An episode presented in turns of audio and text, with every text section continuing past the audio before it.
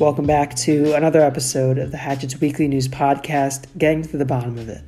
I'm Alec Rich. So, last week, GW made a major announcement with the decision to require all students, faculty, and staff who are in person in the fall to be fully vaccinated against COVID 19 prior to returning to campus. Despite GW not yet making the decisive choice about whether to fully hold in person classes in the fall or not, this announcement is certainly an important one as we approach that impending decision.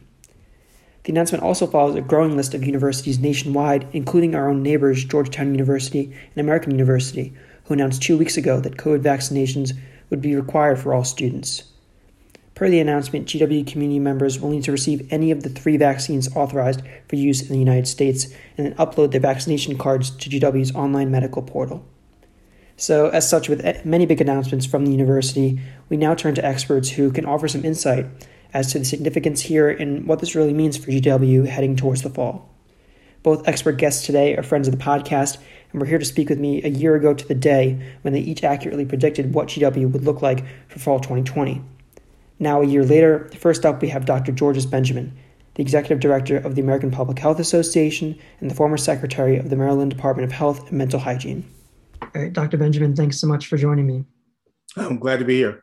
So, what do you think of the significance of GW making this mandatory vaccination decision, and it's one that very much aligns with this growing vaccination trend that we're seeing amongst universities nationwide. Well, you know, obviously, there's we've always known that um, schools are a high risk place for infectious diseases, and so this is certainly in line with um, the mandatory vaccinations that we required. In fact, when I was the DC Health Commissioner, I certainly required that schools in the city have a, a, rule around vaccinations for all the childhood diseases um, and the and the adult diseases. You know, um, so this is not uncommon. I think the um, if you're going to require it, you need to require everybody. Uh, I do put one caveat that um, while this product is still under emergency use authorization, it's not a fully licensed product, and I know that some schools are making this requirement under the as a contingency, assuming that the FDA will then fully license the product. Um, so I think that's the one caveat about whether or not one can make uh, that actually stick with a, um, uh, a product on the emergency use.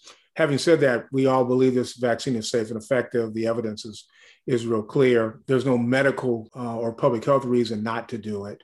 But as I understand it, the way the school is, is treating this is they're treating this as a, a medical document that goes in your medical record, uh, as they do for other kinds of things. And I and and they're putting a variance in for people who cannot get vaccinated, um, and they're not requiring anyone who doesn't uh, um, have to come on campus to to be vaccinated. Um, so they're using it purely as a, in many ways as a an equitable disease control um, uh, tool. What do you think is the importance of GW extending this requirement to faculty and staff as well, which is something that other schools have not done to, to some extent? Well, you know, the the people, the faculty and staff are older, probably have more chronic diseases, and therefore at, at, greater risk. And so I think the fact that faculty are um, being treated at the same rate way that they're treating students um, makes all the sense in the world, right? I mean, you want people to be, you want to treat herd immunity, or I'm, as I'm saying now, community immunity within the, the population of people in which you're working and and being around every day, then it, from a public health perspective, this absolutely makes sense. Again, I, I, I do have concerns about um, the people that can misuse a requirement, but schools have not historically done that. So um, there's much less of concern from the school's perspective. So what do you mean by that in terms of you know the concern you mentioned the concern over the passports and since W students and community members are going to be required to upload a picture of the card, to my understanding, to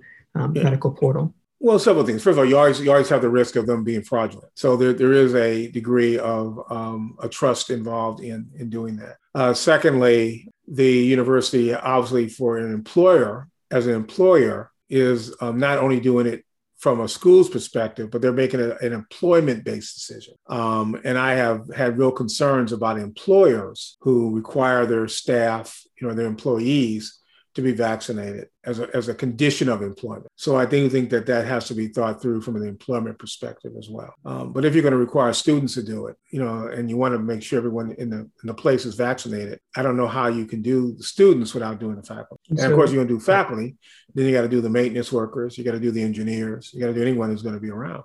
I do think that um, while they may decide to require it, the best way to not politicize this, because it can get very political, is to you know actively encourage people to get vaccinated, provide paid um, time off to get vaccinated, you know, give people the time and the, the, resources so they can get the shot. And since the university is um, also an academic medical center with a big hospital, um, there's no reason why they can't um, ensure that their employees, either through occupational health or some other way, can get vaccinated. Again, at no cost to the employee.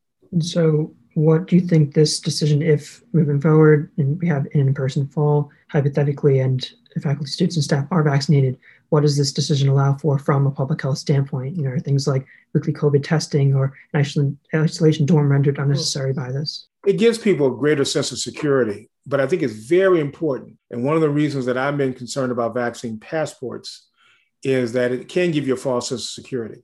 So you really have to do this in the in the in the context of a comprehensive disease control program, which means that um, um, you will need to still have some requirement for testing if people have symptoms.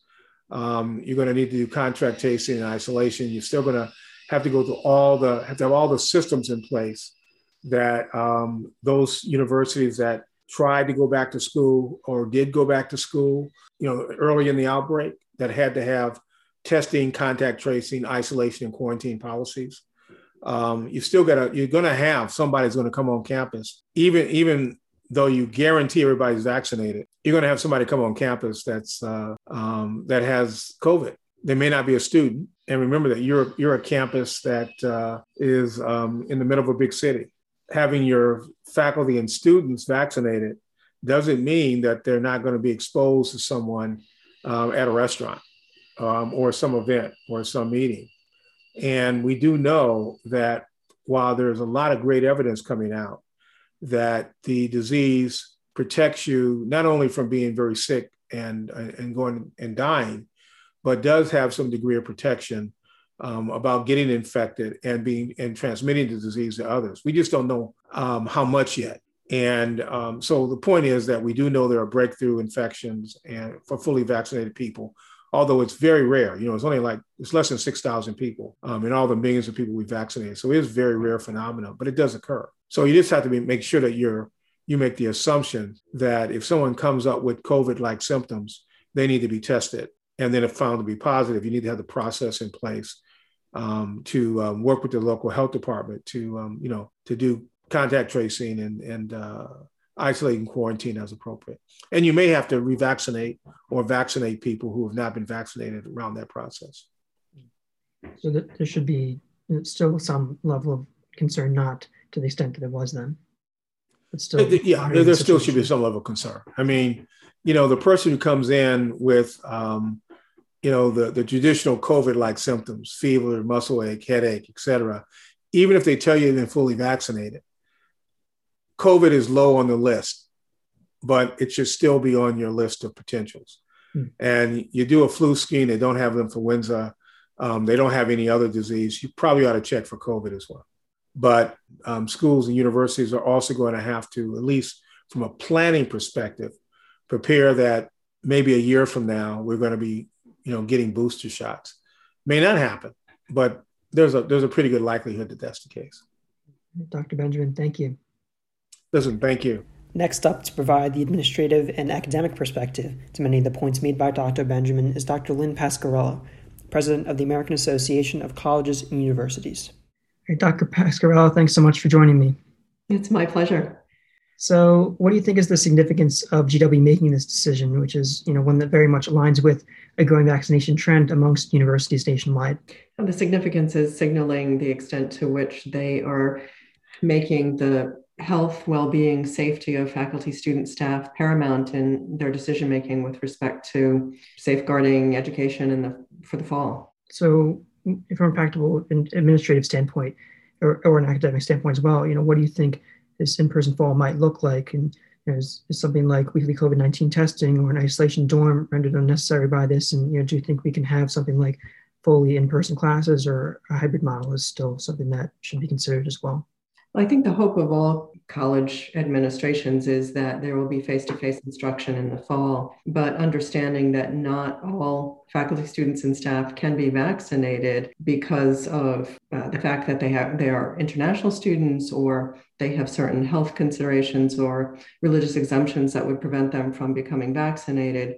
Many are looking at contingencies in relation to hybrid models to deliver a curriculum. Those that are looking at face to face instruction, particularly if they're doing it exclusively, are following the recommendations from the CDC. And CDC is now looking at whether to loosen up restrictions on mandating mask wearing for outdoor activities. And, and so I think we'll see some changes, especially as uh, the vaccines get FDA approval uh, later this spring or early in the summer, which is what's anticipated. From, uh, I guess, looking more specifically at what campus could really look like, we've talked about on this podcast the post academic task force that GW is going through right now, where you know you have faculty administrators looking at potential possibilities for the fall. Do you think that there are still elements of, be it teleworking or the virtual environment, that will continue to be incorporated moving forward? I think so. I, we have learned a lot from this pivot to online remote learning, the ways in which uh, it frees some individuals up to meet other responsibilities in ways that are more family friendly than in the past. And so the flexibility that we've seen can work in higher education is being employed on a, a long term basis and in some instances a permanent basis. So colleges and universities will look at the capacity for social distancing, for keeping people safe, whether they are adequately uh, ventilated spaces in the classrooms and in offices. And all of this will be taken into account in making decisions about what to do in the fall and beyond. So, for a school like GW, then, do you think it's essentially back to business as usual? I don't think it's back to business as usual for anyone in the fall. I think we'll still be looking at uh, how to respond to COVID variants, the efficacy of the current vaccines in relation to these emerging diseases, whether we'll need boosters. Uh, we may back off on testing and uh, isolation. Uh, I think that all campuses are going to be looking closely at whether they should still have mask mandates and social distancing regulations in place. And on that point about boosters, obviously we don't know fully the extent to which they'll be needed, but if they become necessary, do you think a school like GW would need to mandate those down the line as well? I think so, uh, in, in the way that we mandate other vaccines. And this is just provides ongoing protection. And without that, then we fall into that same risk category as before and uh, the, the potential for a surge in, in the virus. As you mentioned, and GW has also announced this as part of this, this larger announcement in terms of vaccines, that there will be limited exceptions um, for extenuating circumstances. And one possible scenario that I wanted to talk through was international students who have already had a tremendous hardship in terms of navigating this pandemic environment. But one possible scenario could be a student coming back from another country who's yet to be vaccinated, um, but they wish to return to in person classes in the fall. What would you do with that person then, since they obviously still need a few weeks in that case before being fully protected, even if they got vaccinated immediately upon returning? And campuses are looking at a variety of options, including have them having them return early, putting them in uh, isolated residence halls, so quarantining them, uh, making sure that the community is safe, but also ensuring that they have access to a vaccine and they can return in the fall. It may mean that they have to take courses online for the first few weeks uh, and then can integrate into the, the classroom fully what do you expect to be kind of the overarching trend in terms of? I mean, do you think that this largely will continue to be pushed to a lot of other schools in terms of vaccination? And we've already seen a large number of universities do this, but do you think this will just continue to spread throughout universities around the country in terms of mandating it? We certainly are seeing a trend toward mandating it, but of course, we've talked about this in the past that uh, there are divisions along partisan lines. And so we see in blue states uh, more of a likelihood to mandate this. Places like Iowa, Florida are prohibiting mandating of vaccination for uh, workplace reentry for colleges and universities. They're not allowing for COVID passports as a condition for return. And so uh, many colleges and universities are, are looking at what they can do within the context of the political environment in which they're located. And uh, so much of this we see is liability driven. We've already seen that Rutgers, ha, ha, the first to announce that it was going to mandate COVID vaccinations for the fall, has a suit that was filed against it today. Uh, and uh, so having to deal with the issues of uh, liability and ensuring that we're doing whatever we can to promote success for students in work, citizenship, and life is a daunting task for college leaders these days. Dr. Pasquerella, thanks so much. My pleasure. Great to talk to you. Getting to the Bottom of It is hosted by Alec Rich and is produced by Kira Reagan.